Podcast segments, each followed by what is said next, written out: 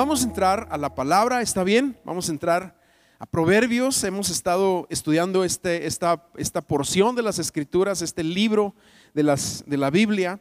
Y estamos, hemos hablado que Proverbios es el camino, es el caminar de la gente sabia. Es un libro inspirado por Dios.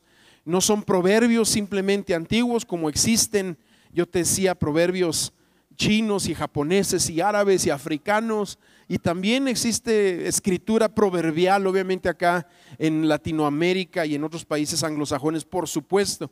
Pero Proverbios es inspirado por el Espíritu Santo. Y cuando entendemos el término de sabiduría de lo alto, vamos entendiendo que Proverbios realmente habla de la actitud de Cristo, es poner en práctica a Jesús, la palabra en nuestras vidas a través de un montón de consejos que se encuentran ahí en la palabra de Dios. Entonces, el día de hoy vamos a, entrar aquí a, este libro, pero esta va a ser nuestra última sesión. Esta última sesión, la próxima semana, pues vamos a tener algo ahí, una sorpresa buena, no te lo pierdas, invita gente. Y luego, bueno, hay, hay cosas así. Y ya más adelante empezaremos con otra, con otra serie que Dios ha puesto ahí también en mi corazón, de un material que ahí tengo. Pero el día de hoy, en esta última sesión, quiero hablar de y le he puesto a la plática así, pecados populares y atributos de nuestro Dios.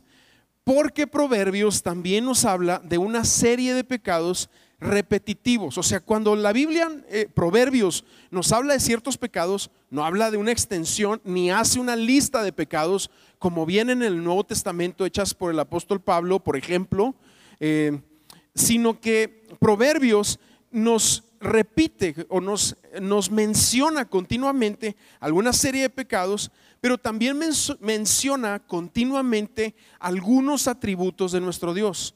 Vamos a, por cuestión del tiempo, ¿verdad? Yo simplemente escogí cinco pecados repetidos y escogí también eh, tres atributos, pero hay más atributos obviamente y hay más expresiones pecaminosas del ser humano.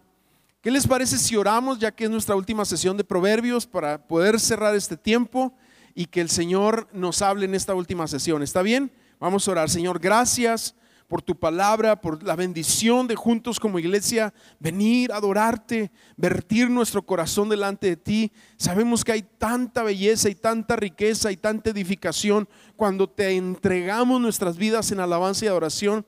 Pero qué hermoso es también cuando viene tu palabra y nos desafía, nos reta, nos poda áreas de nuestra vida, de nuestra mente, corta y deshace pensamientos que no son tuyos para poner los pensamientos correctos de la palabra de Dios en nuestras vidas. Entonces oramos el día de hoy por este tema para que tú nos hables en el nombre de Jesús. Amén y amén. Y estamos hablando de que estos son pecados populares o comunes porque son repetitivos. Pero antes de eso, quiero hablarte, lo que he hecho cada una de las sesiones es asentar la base de por qué proverbios. Y hemos dicho que en Primera de Corintios dice que Cristo es la sabiduría de Dios, ¿sí? Obviamente Santiago nos habla de la sabiduría de lo alto y la sabiduría de lo alto es, es el entendimiento, es poner a nuestro Señor en práctica, que no quede al nivel nada más de la mente. Hemos hablado que en Colosenses 2.13 dice que en Cristo están escondidos todos los tesoros de la sabiduría y el entendimiento. Efesios, el apóstol Pablo ora diciendo que el Padre de la Gloria les, les dé espíritu de sabiduría em, y de conocimiento de, de Cristo o de Él. Ese es, nuestro fundamento. También en Efesios dice, ya no anden como necios, sino como sabios. Y hemos hablado la importancia de caminar como gente sabia en este tiempo que estamos atravesando. Pero hablando y regresando al libro de Proverbios, sí nos dice la palabra que hay como ah, pecados que a veces, o transgresiones. un pecado es algo que ya se desobedeció flagrantemente algo que se viola la palabra de Dios, pero una transgresión son continuos eh, pasos del margen que Dios nos ha puesto a través de la palabra. Eso es una transgresión cuando hay un límite establecido por Dios y continuamente lo estás cruzando. Y a veces este tipo de pecados así funciona. E, e, es su, es su mecanismo, es de esta manera. Entonces quiero empezar con hablando de los pecados populares con uno que en la Biblia está continuamente y en Proverbios obviamente también. Y son las borracheras. Tú dirás, bueno, pero a lo mejor aquí no, no, no, no estamos en el rollo de la borrachera y eso, ¿verdad? Pero yo quiero que tomemos estos pasajes que hablan de borracheras, tomarlo con, eh, yo lo tomaría como cualquier exceso en nuestra vida que nos aleja de Dios y que lastima a otras personas. Porque eso es lo que representa en el libro de Proverbios las borracheras. Obviamente en el Nuevo Testamento también es mencionado como uno de los pecados de la carne, ¿verdad? No se embriaguen y, viene ahí, ahorita leeremos algunos pasajes. Pero Proverbios nos trae varios em, pasajes al respecto.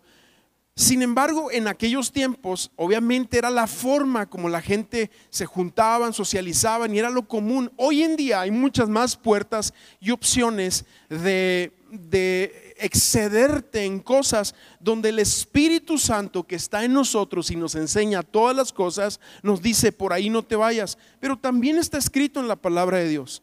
Por ejemplo, podríamos hablar en, vez de borracheras, la pornografía, el ver imágenes obscenas, el meterte por... Es, es otra forma de exceso. Obviamente cualquier enervante, cualquier cosa que atenta contra tu salud, el exceso de comida, o sea, son cosas ahí que obviamente son exceso en tu vida, exceso de redes sociales, de amigos que no conocen del Señor, gente que te aleja del Señor, son excesos en nuestra vida que muchas veces son esa representación de lo que habla Proverbios, de la embriaguez o las borracheras. Pero también no estamos satanizando el vino, ni estamos otorgando un permiso para que, ay, dijo el pastor, ¿verdad? Vámonos todos.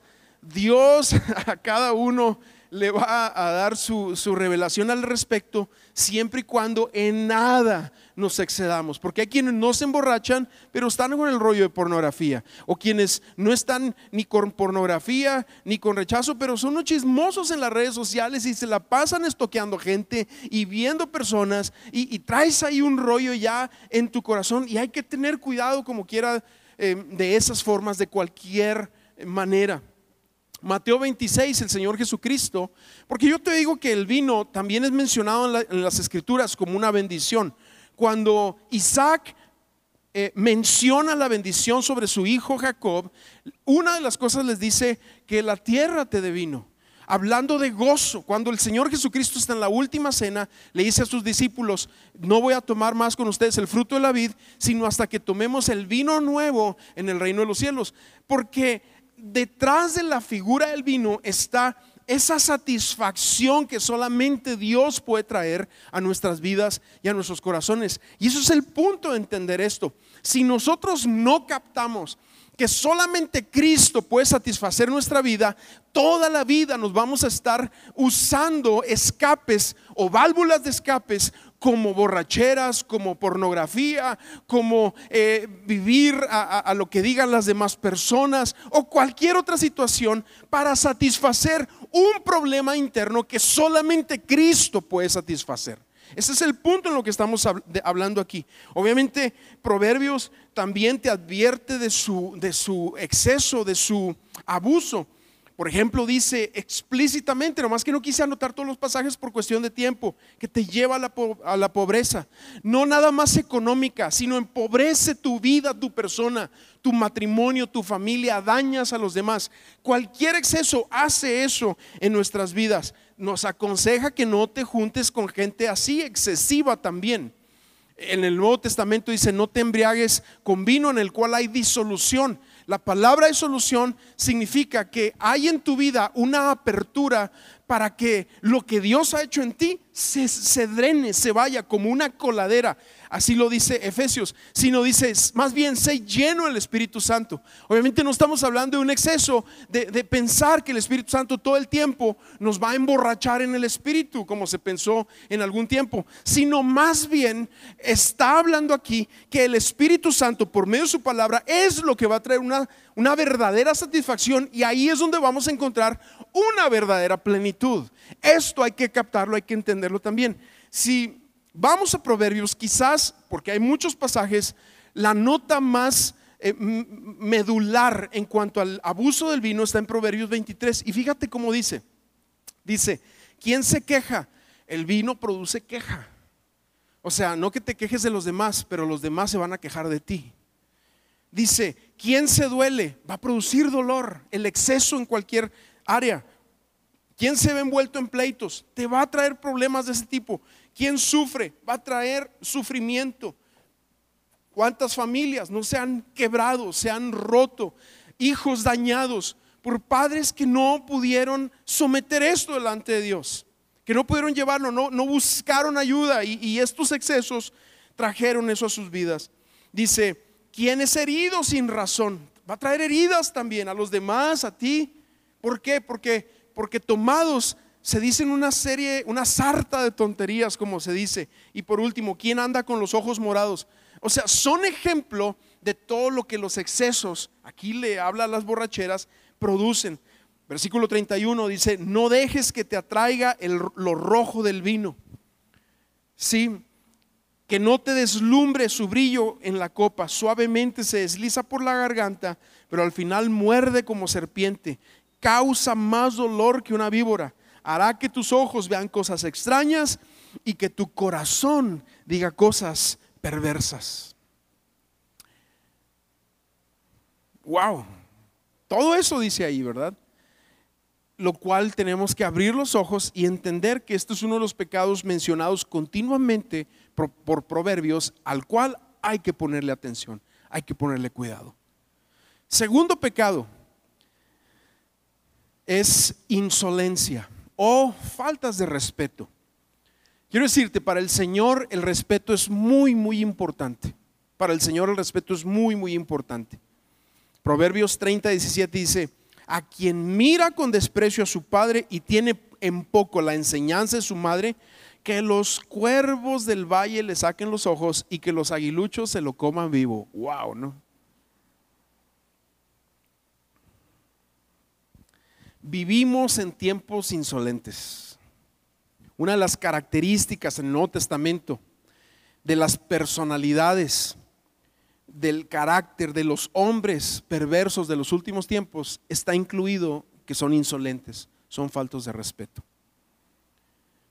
Y cada vez que leemos proverbios también nos habla mucho al respecto. Vamos entendiendo que la falta de respeto normalmente a los padres es una falta de respeto directa a la palabra de Dios.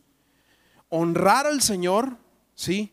O sea, honrar a los padres, que es el, quinto mandamiento que nosotros tenemos ahí en el libro de Éxodo, cuando se utiliza en el Nuevo Testamento, dice, es el primer mandamiento con promesa.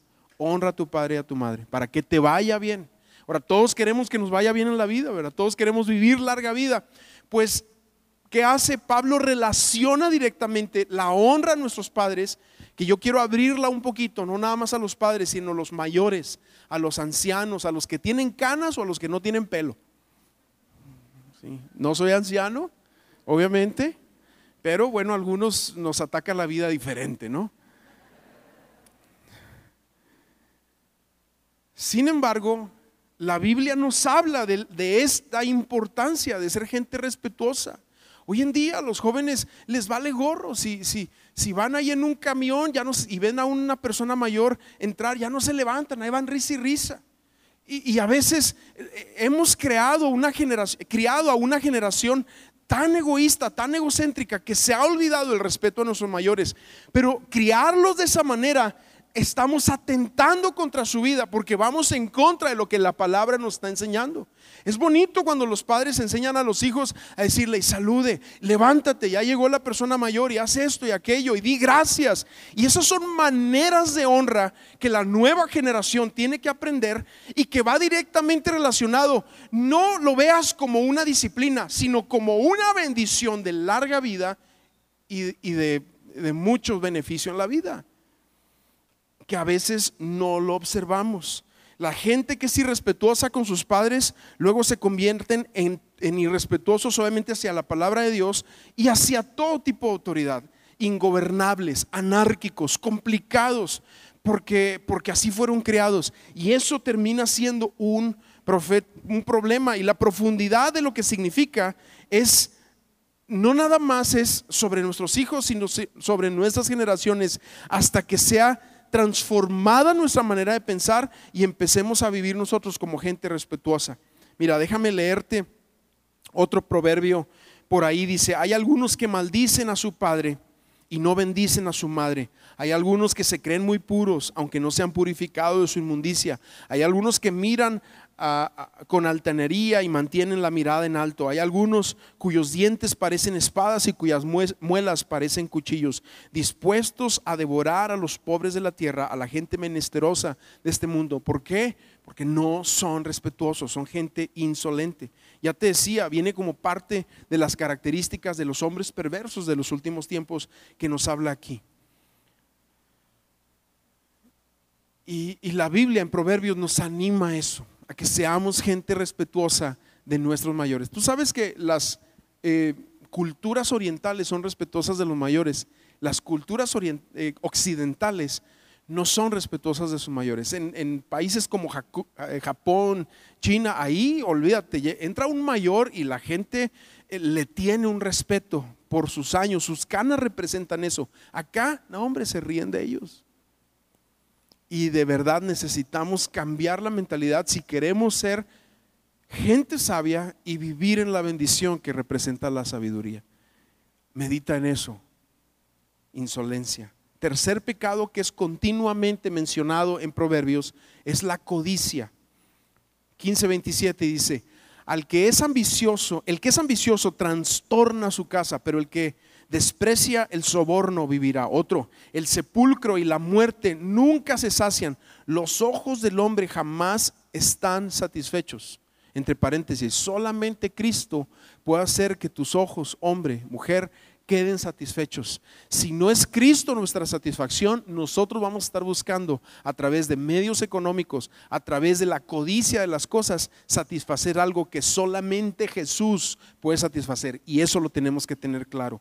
Primera de Timoteo 6:10, hablando de lo mismo, dice, porque la raíz de todos los males es el amor al dinero el cual algunos por codiciarlo se extraviaron de la fe. Fíjate hasta dónde llegaron. Se extraviaron de la fe y acabaron por experimentar muchos dolores. Ahora, la Biblia en el Nuevo Testamento a la avaricia le llama idolatría, porque es obvio que pone las cosas materiales en nuestro corazón en el lugar que solamente a Dios le pertenece. El problema es que nuestra sociedad le llama le cambia el nombre de avaricia o codicia, lo cambia por ambición y lo exalta como un valor para llegar al éxito. El problema es que muchas veces ese tipo de valores se meten dentro de la iglesia y acomoda el lugar. Yo quiero, en lugar de entender la mentalidad de Cristo, de servicio, de servir a los demás, de amar a los demás, a como quiera, quiero llegar a, tener una posición sin guardar y sin realmente venir delante de Dios con un corazón abierto para que nos hable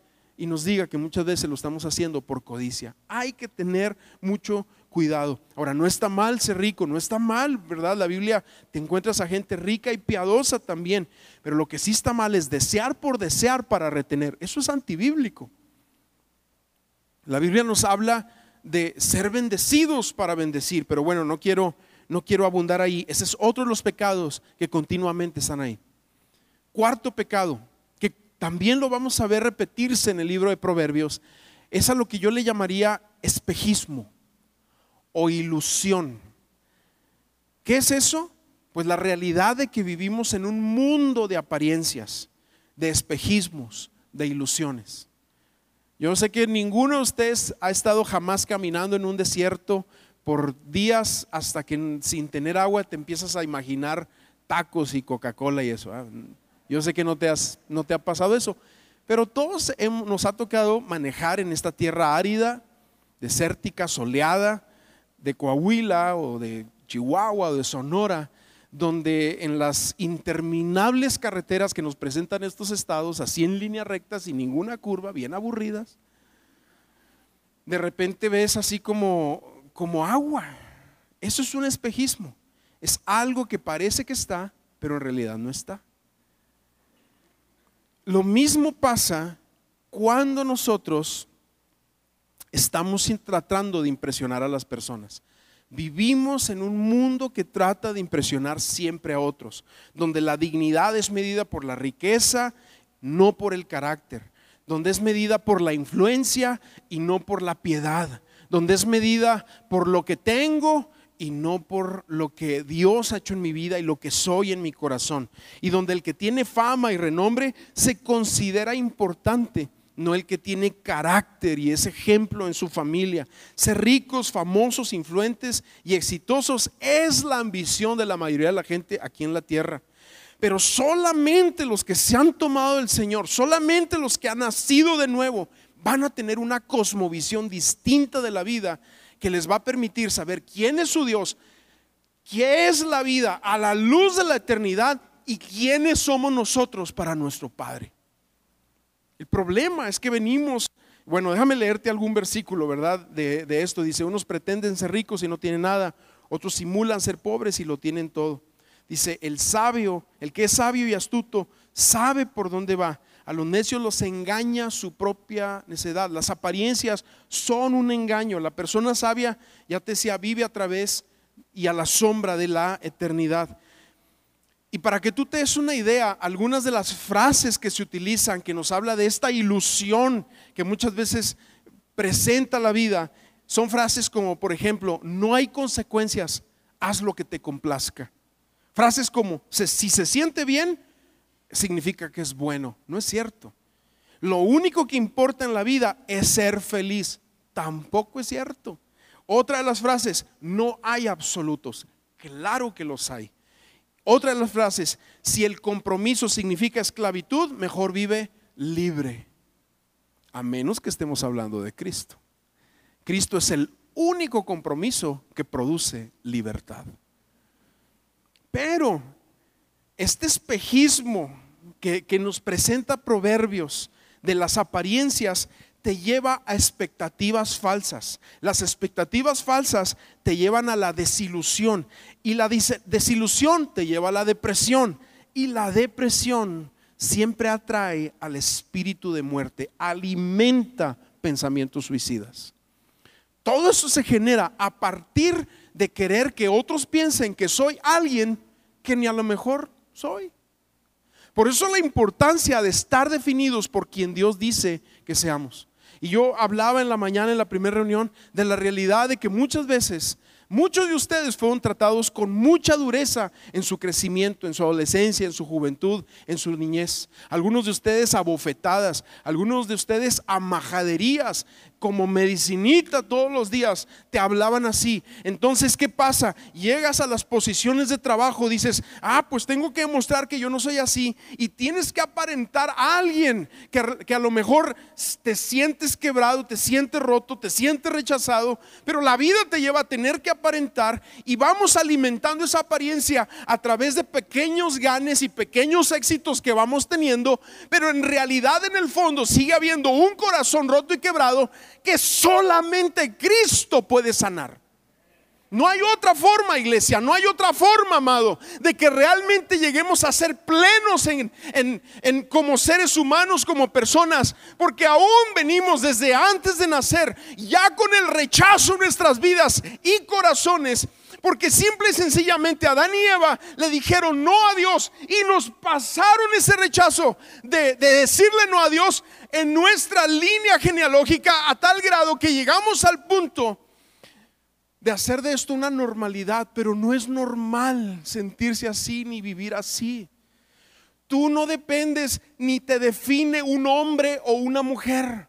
No te define una posición, no te define una cuenta, no te define una fama. Eso no define al ser humano. Es Dios quien en misericordia te ha traído, te ha llamado hijo, te ha dicho que no estás solo, que tienes un propósito, que tienes un destino en Él y es favorable y es eterno. Ese es Cristo en nosotros.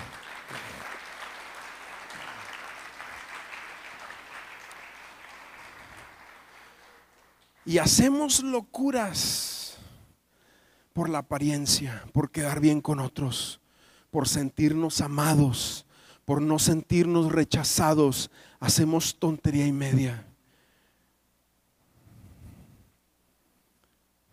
No puedes prostituir tu cuerpo, pero a lo mejor tu alma sí.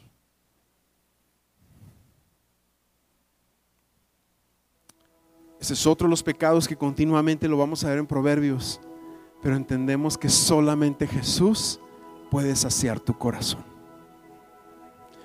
Solamente Jesús nos puede saciar. Otro de los pecados, soberbia. El último de ellos que menciona Proverbios, hay muchos pasajes, obviamente, en cada uno de ellos simplemente escogí unos cuantos.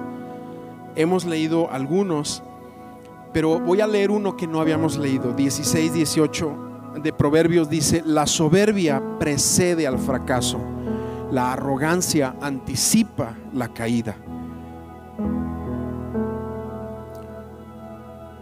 Muchos de los estudiantes bíblicos dicen que la soberbia es el pecado de los pecados.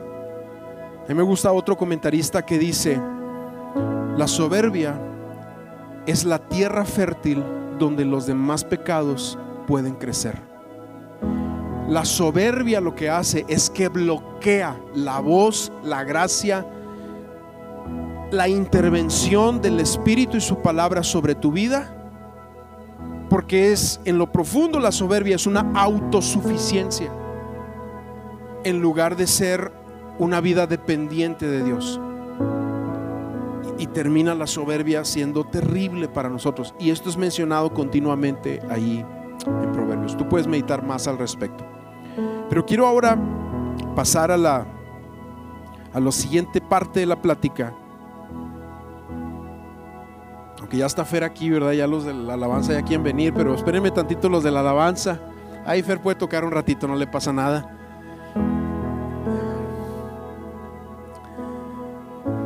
Si ensayaste, Fer. Ay, estás equivocar ahí, ¿verdad?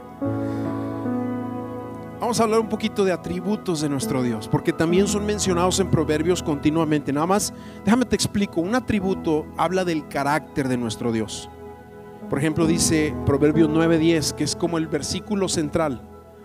Sí, es el versículo ampliado del capítulo 1, versículos 7 y 8. Dice, el temor de Jehová es el principio de la sabiduría y el conocimiento del Santísimo es la inteligencia. Ahora, nosotros estudiamos la palabra de Dios para conocer al Dios de la palabra, no simplemente porque queremos avanzar en nuestro entendimiento, que es una parte esencial en la vida de todo creyente. Estudiar la palabra de Dios obviamente nos capacita para lidiar mejor con toda situación de la vida, pero el propósito de la vida se encuentra en nuestro Creador y en sus atributos, en su carácter. Será imposible mantener una vida moralmente correcta, moralmente, vaya, agradable, que Dios hable una alabanza sobre tu vida y la mía y actitudes correctas si nuestra perspectiva de Dios es incorrecta. ¿Sí?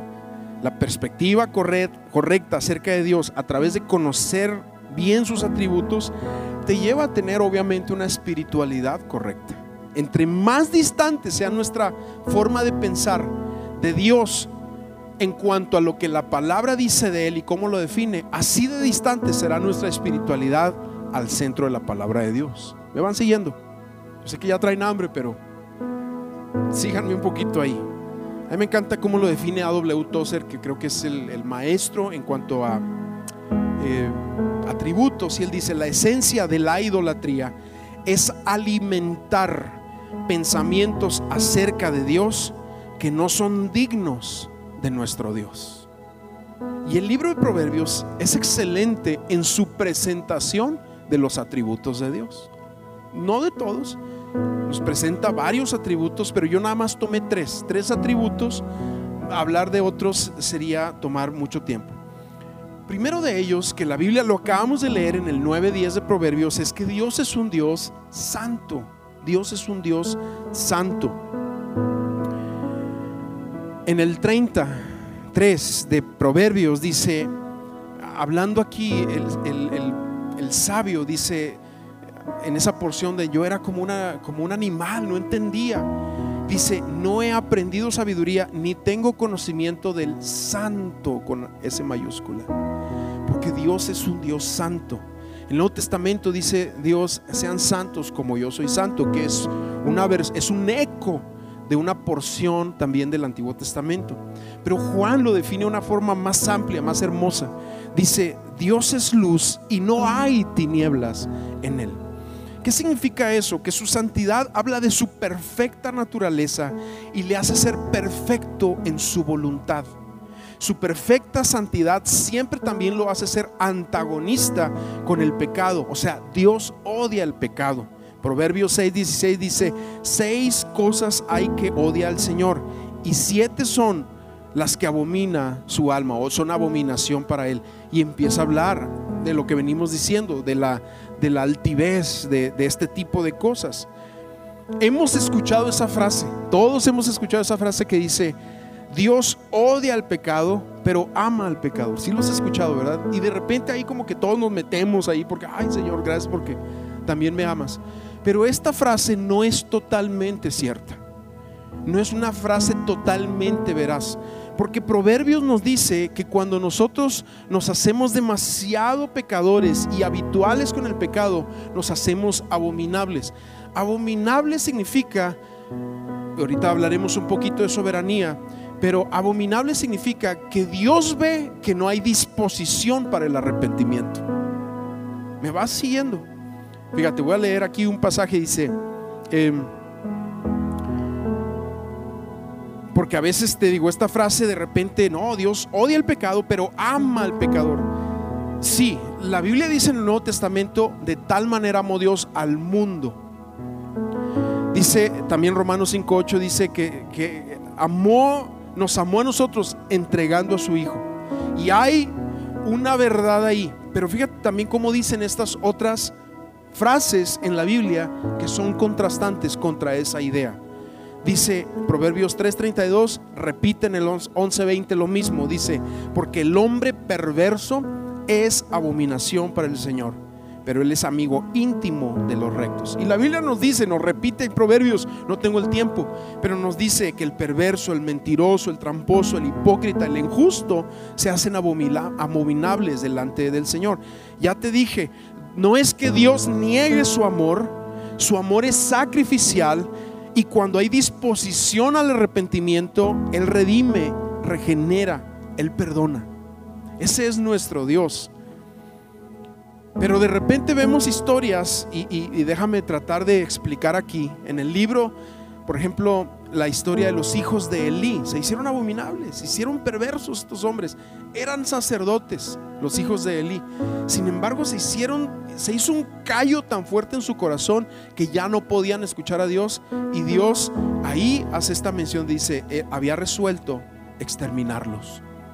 ¡Wow! Qué, qué, qué impactante frase! Lo mismo pasa con Sodoma y Gomorra. Lo mismo pasa cuando entra el pueblo de Israel a la tierra prometida. El Señor esperó mucho tiempo. Proverbios 29.1 dice, el hombre que después de mucha reprensión endurece la cerviz, de repente será quebrantado sin remedio. Claro que tú y yo no podemos decir quién es abominable, tú y yo no somos los jueces. Tú y yo no podemos hablar de nadie. Ah, es que esta persona Dios no, tiene perdón de Dios. Tú, no lo podemos, tú y yo no podemos hablar de esa manera. Eso lo sabe Dios. Pero sí tenemos que estar entendidos que Dios, claro, ama a este mundo, ama a los perdidos, odia el pecado. Pero cuando la persona se hace abominable, ya estamos leyendo las escrituras. Yo les contaba ahorita una historia. Antes yo iba en Monterrey en Apodaca, al penar de, Apodaca a compartir, iba más o menos seguido a compartir ahí. Y conocí a un pastor, él se convirtió ahí en la, en la prisión. Eh, impresionante su, su, su testimonio de lo que Dios hizo en ese lugar. Pero me acuerdo muy bien, día estábamos desayunando, nos trajeron un desayuno así muy sencillo, estamos en la cárcel, estamos platicando por empezar la reunión, ellos tienen un auditorio, no, no como este, pero un auditorio bastante grandecito, y antes de empezar la reunión había un muchacho ahí que nos estaba sirviendo el desayuno. Pues obviamente presidiario, muchacho de un aspecto, te lo encuentras en un callejón y te pone un sustote. Obviamente pero me dice, mira, este muchacho, por cuestiones, va a salir ya de aquí. Y lo, a él le tengo tanta confianza de ver cómo Dios lo ha transformado y ver que es una nueva criatura, Dios lo ha regenerado, que le estoy pidiendo de favor que cuide a mi mamá que está en sus últimos días y va a ir a cuidarla, por, porque lo conozco. Pero lo que tú no entiendes, me decía el pastor, es que este muchacho, y no quiero decir aquí lo que hizo, pero bueno, fue un asesino, pero mató mucha gente. Me dice, sin embargo, el Señor lo ha perdonado y lo ha transformado. Cuando yo escuché eso, dije, wow, Señor, ninguno de nosotros te podemos poner límites. Dios sabe. Él es el juez. Sin embargo, tú y yo no podemos poner límites. Por eso yo nada más quiero, al hablar de esto, aclarar esta parte que estoy comentando. Dios es santo y su santidad le hace ser perfecto en su naturaleza. Segundo atributo, Dios es un Dios soberano. Es otro de los atributos que están ahí. Proverbios 16, 4 dice, el Señor lo ha hecho todo para sí mismo, hasta el impío para el día fatal. 19, 21, son muchas las ideas del corazón humano, solo el consejo del Señor permanece. Déjame leerte otros pasajes para hablar de este atributo. Obviamente nos enfocamos en, en proverbios, pero la soberanía significa o es que Dios hace lo que Él quiere de acuerdo a sus propósitos y siempre en combinación con otros atributos. Él es el Dios en el cielo y Él es el Dios en la tierra. Y su voluntad siempre es cumpliendo su palabra. O sea, para Dios hacer algo, Él no viola su palabra. Por eso Él no puede mentir. Y eso nos lo dice claramente la palabra. Y eso tiene que ver en su soberanía. Déjame leer otros pasajes, Colosenses 1, 15 al 17. Él es la imagen del Dios invisible, hablando de, de, Cristo, Dios, el primogénito de toda creación. En Él fue creado todo lo que hay en los cielos y en la tierra, visible e invisible, tronos, poderes, principados, autoridades.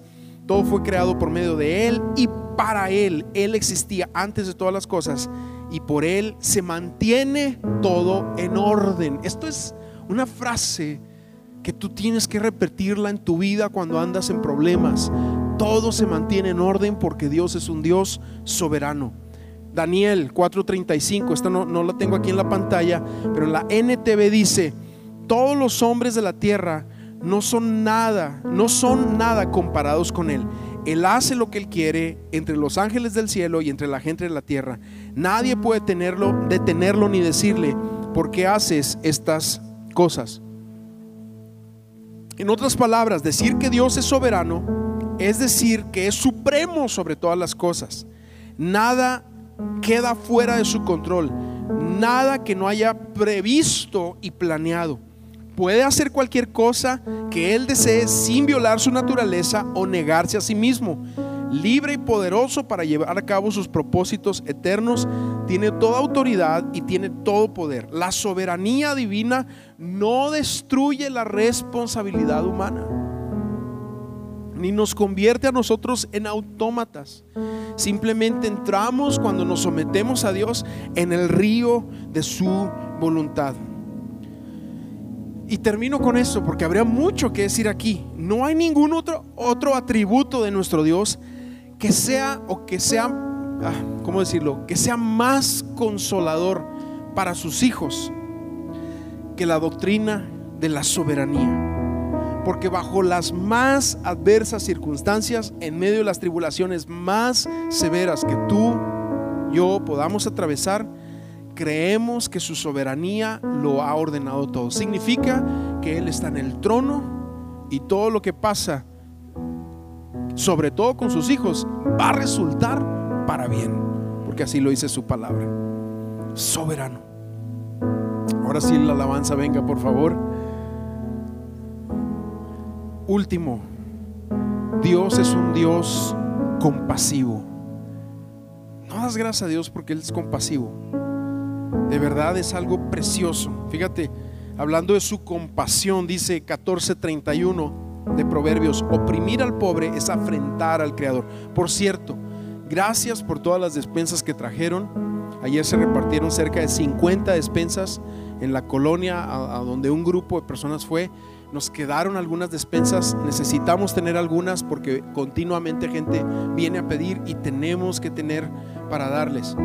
Y gracias por eso, porque eso habla del corazón misericordioso durante la pandemia hubieron ministerios como ir a los hospitales, ir al DIV ir a los asilos de ancianos que se suspendieron obviamente por las restricciones, pero iglesia necesitamos activarlos ya. Necesitamos regresar a los hospitales, a las casas hogares, necesitamos regresar a los asilos de ancianos y llevar esperanza a gente que está sola.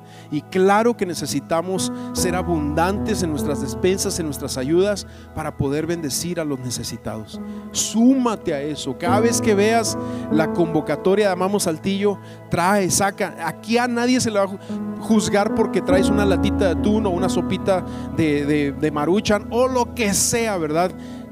trae para que pueda ser de bendición a otros. Aquí dice Proverbios 17:5, el que ofende al pobre ofende a su creador. No queda impune el que se alegra en su mal. Dios tiene un especial cuidado, nos dice la palabra, por la viuda, por el huérfano. Y no es indiferente al quebrantado, al lastimado, al roto por la vida. Dios dice que no desprecia al corazón contrito, al corazón humillado. Y vemos su compasión en un versículo del Nuevo Testamento. Dice, el Señor no retarda su promesa, segunda de Pedro 3.9. Según algunos la tienen por tardanza, sino que es paciente para con nosotros, no queriendo que ninguno perezca, sino que todos procedan al arrepentimiento. Muchas veces la gente dice, bueno, ¿y por qué Dios no viene si hay tanta maldad y la detiene? Él no viene porque está esperando a que otros se arrepientan, a que otros procedan al arrepentimiento, porque quiere que más entren al reino de los cielos. Amén. Vamos a ponernos de pie.